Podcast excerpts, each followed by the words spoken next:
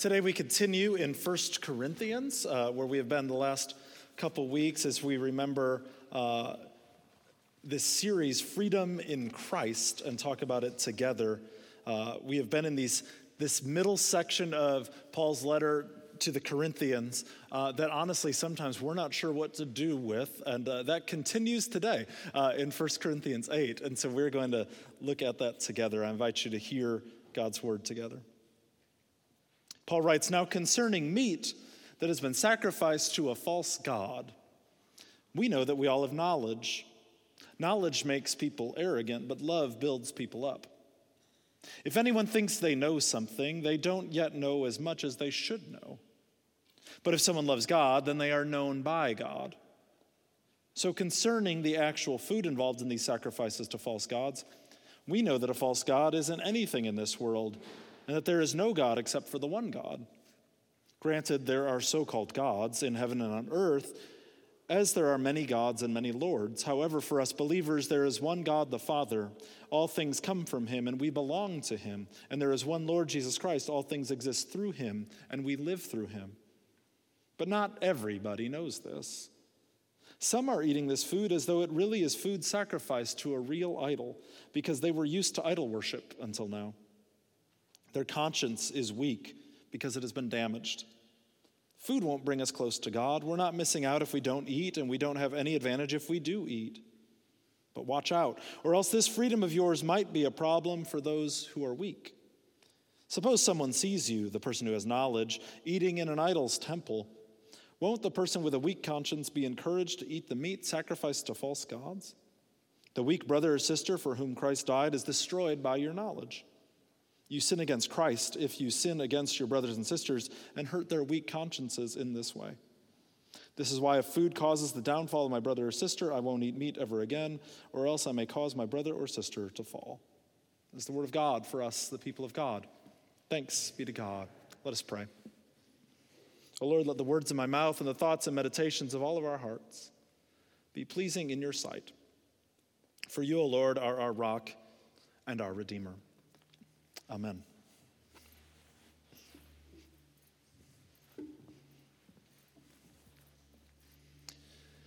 We couldn't dance at my undergraduate institution. Now, I didn't go to college that long ago, and so you might be saying, Whoa, you couldn't. First, you might be saying, How did you get away not dancing? Uh, which is a fair question. And to that, I would respond, I broke some rules. But we couldn't do a lot of things. We, we, we signed a pledge, for instance, that we would not drink alcohol. We could only watch rated R movies officially if they were on an approved list. And I remember hearing about the days when they couldn't play cards even at the school. Now you might say, good Lord, that was quite a, uh, maybe quite a rigid or, or, or, or, bubbled environment. And in some ways, yes. Uh, but life was not miserable all of the time at this school. I made friends that I have for life, and the rules didn't feel that restrictive when everyone else was abiding by the same policies. But it seems like the reason why the school abided in this pretty stringent moral code was that they might have found a certain way to read a passage like this from 1 Corinthians. Now, let's talk about what was happening in Corinth. In Corinth, there were many gathering spaces that were connected to the worship of pagan gods, right? So before the days of like banquet halls or country clubs or things like that, where you might have a big gathering, they, they would have some type of essentially parish hall that was devoted to the goddess Athena or something like that. And you might get invited to come to a birthday party or the equivalent of a quinceanera in Athens or whatever, right? And, and, and, and they would have a, a party that, that went on in that idol's temple, right? Now, by the time in Corinth, that didn't necessarily mean that it was always some festival to that god or something like that that was going on, but that was what was happening kind of in their culture. So people might gather for a celebration, and often at these celebrations, meat would be served in honor of one of the gods. And this created quite a problem for the Christian community. Oftentimes, this passage is read in a way to argue for a particular way that the Christian community to live, in a way that is different that is different from society at large. In this way of understanding, verse 9 can be read But watch out, or else this freedom of yours might be a problem for those who are weak. In this view, the weak person is the person who doesn't believe in Jesus, the person who is not part of the Christian community. And the way of understanding in this way is what if this person who isn't a Christian, who isn't part of our community, sees a Christian eating meat in the pagan temple? Or shouldn't we be good examples to those outside of the community? In other words, what if the person who isn't a Christian, who isn't part of our community, sees a Christian eating meat in that pagan temple? Or they see a Christian person playing cards, maybe is what my institution argued 50 years before that. Or they saw them dancing. Or they saw them having a drink. In this way of understanding this scripture, the question at hand becomes this How should Christians live in relationship to the culture at large?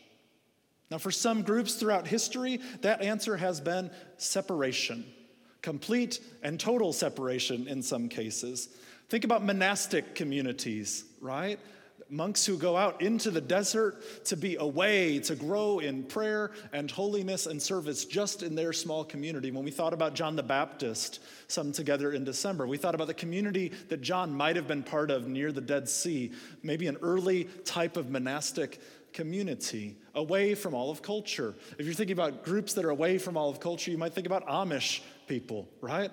Forming their own community, not really following the ways and the mores of culture around. My sister lives in an area that is heavily populated with Amish folks around. And, and our kids really like seeing a horse and buggy going by on the street when we visit. If you've been to those places, whether in Indiana or Pennsylvania or parts of Virginia where Amish folks have settled, uh, it, it's, it's striking to see folks not living necessarily with all of the modern conveniences uh, and thinking about what it takes to then separate and be part of a community like that. This kind of separation also happens in like very conservative fundamentalist circles, right? Where there's a complete separation from kind of all other aspects of society, especially complete separation from all that could infect the community that is sinful. In these places, Christian art gets created rather than art that is Christian. And it kind of becomes a subculture on its own, so that we have Christian music in that subculture, or Christian books, or Christian movies, often copying the dominant forms in their culture. Now, I grew up, I grew up in the mid to late 90s in the heyday of this subculture, okay? And, there, and Christian music, especially, had a copy of everything. So, you like how Eminem, the rapper, sounds? Then we have a rapper to match just like that. You like that Alanis Morissette album, Jagged Little Pill? Well, here's another album that sounds and the cover art looks like it. The problem is it's just not really as good as that album. My undergrad fit this separation mentality. In some ways, where I went to college was like a monastic bubbled community. And uh, early on during my time, it almost felt like a Christian camp. Um, that she went to, and everyone around was kind of in, was in that way together. All right, so on one hand, we have this a way to think about culture. Christians should separate from culture. On the other extreme of how to relate to culture, there is kind of a you do you mentality and a respect for complete individualism. At the center of this kind of mentality, we ask the question well, who am I to judge? Who am I to judge what anyone else would do? And each person makes their own decisions of morality and interprets everything for themselves. This sounds a lot like America right now. We each decide our own morality and we can't judge anyone else's. And if you think that where this leads sounds like chaos and like it's impossible to discern what is right and wrong, you're probably right about that too. This is not just the way of America and our broader culture, but it's the way of many of our churches. We are in the culture and we want to appeal to everyone. I think this might be a problem for us Methodists sometimes. What we are known for in general is just being nice. Well, doesn't go too far all of the time. We're, we're really nice. We won't necessarily tell you what to do like some other groups out there. So, on one hand, we have separation with clear black and white rules, how to distinguish ourselves from culture. On another hand, we have, we have a way to be embedded in the culture and not really to tell anyone right or wrong, but just kind of to be nice and follow a you do you mentality. Now, it is tempting to think that this passage about eating, about eating meat that is sacrificed in an idol temple is all about this question of how the Christian community should be related to the broader culture it lives in. However, Paul is not concerned about those outside of the Christian community in this passage. You see, the Corinthians, who would have been invited into the pagan temples and into their festivals, were the wealthier and more highly educated members of their community. That was the only ones who would have known what it was like to be invited to these parties. And their concern was that if they did not eat the meat at the gatherings, that they would appear as rude and as bad guests. Didn't your mother tell you to just accept whatever food gets offered to you from the host, right? But the poorer members of the community were not invited to these things. Remember, there were ex slaves in this Corinthian community. This was not their scene. So the people who wrote Paul about this issue, about meat being sacrificed to idols, were the people who were invited to the parties. And they considered themselves the ones with knowledge. They were the kind of highfalutin folks. They would say, Well, come on. We can just go to that party. We know that, that, that Athena's not a real god, that it's just kind of a story that's part of our past. Don't worry about that. And they wrote to Paul, assuming that Paul would agree with them and set the record straight for those other weaker people, the people without knowledge, and so that they would be able to eat the meat from the idol's temple because after all it was delicious. And so Paul quotes he quotes their letter portions of it to them just like he has done continually in this book. And we don't always get it because there's not clear quotes, but it's clear that, the, that in verse 1 they told Paul, "We know that we all have knowledge." We know that we all have knowledge, Paul. And Paul responds about this knowledge with a warning, right? He says, Knowledge makes people arrogant. In other translations, knowledge puffs people up, but love builds up. Now, what in the world is Paul talking about at this point? We're not really sure, but somehow this knowledge that the people have is, is making them appear as arrogant or prideful. And so he quotes them again in verse 4 when they say, We know that a false God isn't anything in this world, and there is no God except for the one God. Again, Paul agrees with their premise. When they're saying we know that a false God isn't actually anything, he says, Well, we, yes, that is true and there's no God except for the one God. He says, You're right. And in verse 6, he actually quotes either a hymn, it's either a hymn or like a creed that they would say to each other. There is one God the Father, all things come from him, and we belong to him. Then there is one Lord Jesus Christ. All things exist through him, and we live through him, right? So Paul is describing the unity that exists just in the singular God, reminding them of their monotheism.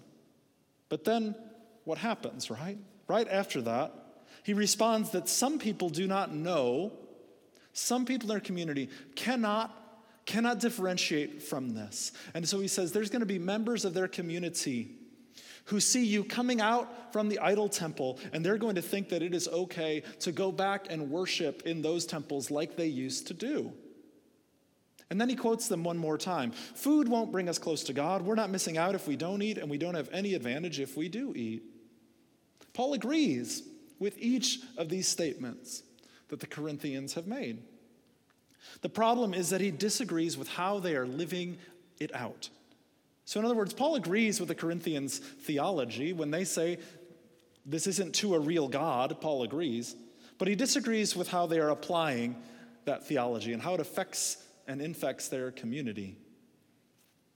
Their knowledge, which they think gives them the freedom to do anything, is leading them into arrogance, Paul says. Even worse, it's leading others astray. So Paul discusses the freedom that they have, and he suggests that their freedom might even be a problem. Read verse 9 again that I read to you early. But watch out, or else this freedom of yours might be a problem for those who are weak. In this case, when Paul's talking about those who are weak, he's not talking about people outside of the church. He's talking about others in their very own church community.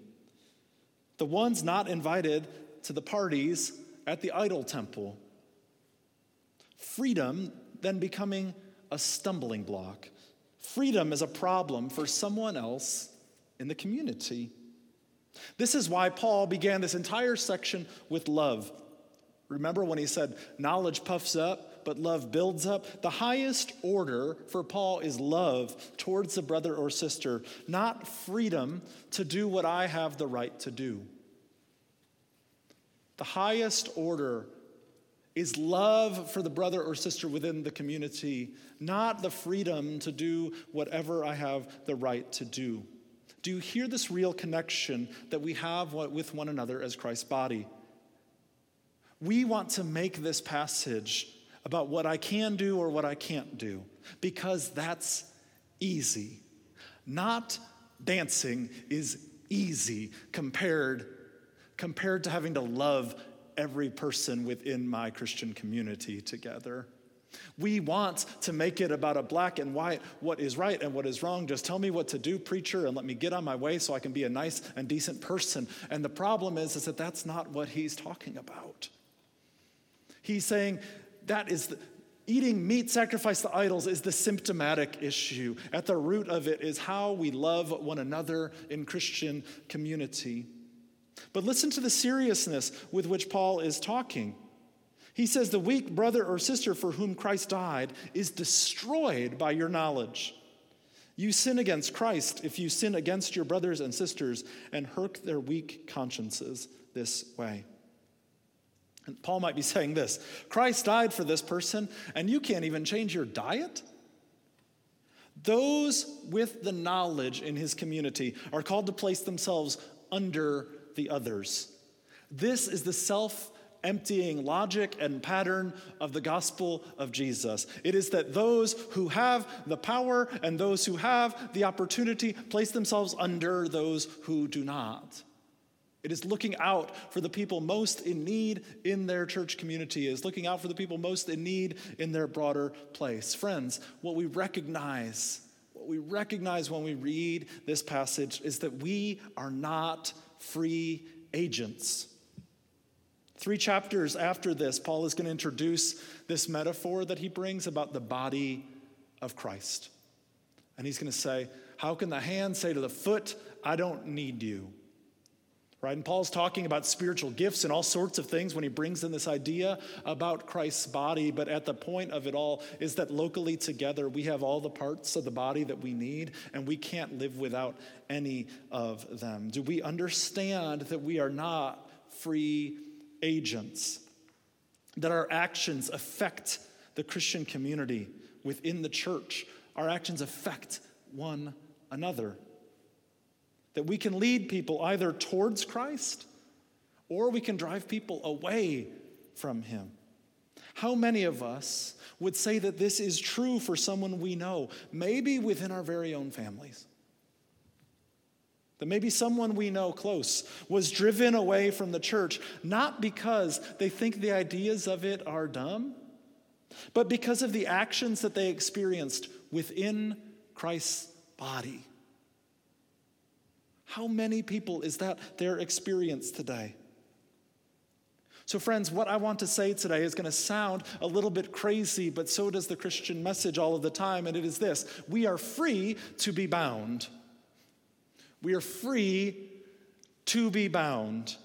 This is the logic of following Jesus is that when we enter into this community, we immediately are bound to one another by the waters of our baptism. We are connected to one another. We can't just leave and depart from one another because we belong to each other.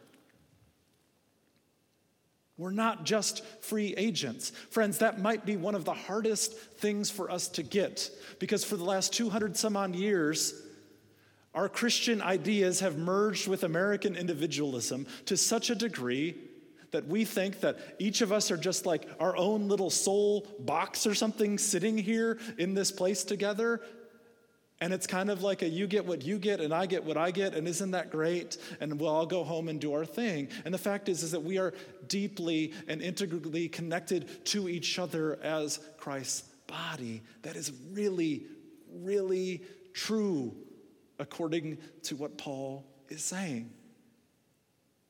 And that is really, really hard. It is a lot, lot harder than just telling you to no longer eat the meat sacrificed in the pagan temple. There is a reason Paul devotes this entire letter to the unity of the body of Christ. That is at the heart what it's all about. It's because it's hard to do, and it's a lot harder than following rules about not dancing. Let us pray.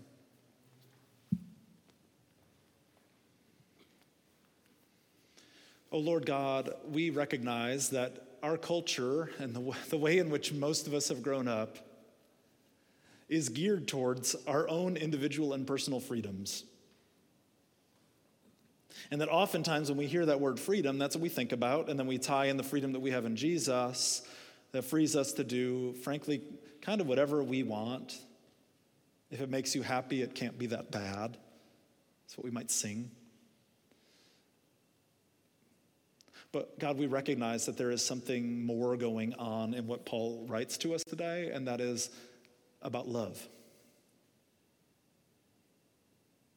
It's about the mutual submission required in love. It's about placing ourselves under one another, and especially in your church. And God, we recognize when I bring up places of hurt that have happened in the church and the Christian community, there might be people sitting here today for whom that brings up a lot. And God, maybe whether they're tuning in or they're present here today, they've been burned. And it's, it's, it's amazing that they're even back in, in a church building, period, considering this because of how much hurt has been caused. And Lord, that breaks our hearts. God, we know that we have maybe even been, whether intentionally or unintentionally, on the giving end of that kind of hurt in the church. And God, not that we're called to live perfectly all of the time or that we're going to. We are called to it, but we're not going to. But God, you call us towards that continued way of laying ourselves down for one another and for the freedom that that brings. So, Lord, I pray that you would help us. Help us to see those places, that see those things in our lives where we need to lay down what we think are our interests for the interests of everyone else in our church body. And that you might help us in those spaces where relationships are difficult or where there's tension to consider how we give ourselves for others. And pray, we pray that you would give us you would give us that grace and love that you offer to us that we might be able to extend it to the other. In Christ's name we pray. Amen.